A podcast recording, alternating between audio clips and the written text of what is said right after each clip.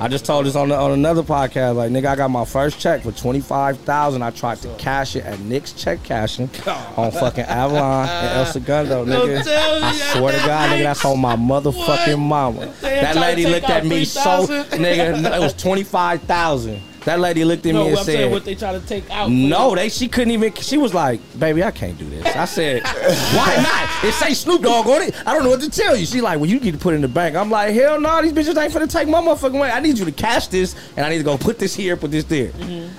And it was that was funny as fuck. It was crazy, but They that didn't ca- they they, didn't cash it? hell no, they didn't cash that. They thought I was. They thought it was probably fake or They something. thought How it did, was how, a did you, how did scam. you end up getting the money? I end up just going to the bank and like you know It nervously. was that easy. It was that easy. It was just like, well, That start an account. We'll Is that start it? you up an LLC. Just put it here. Blah blah blah. But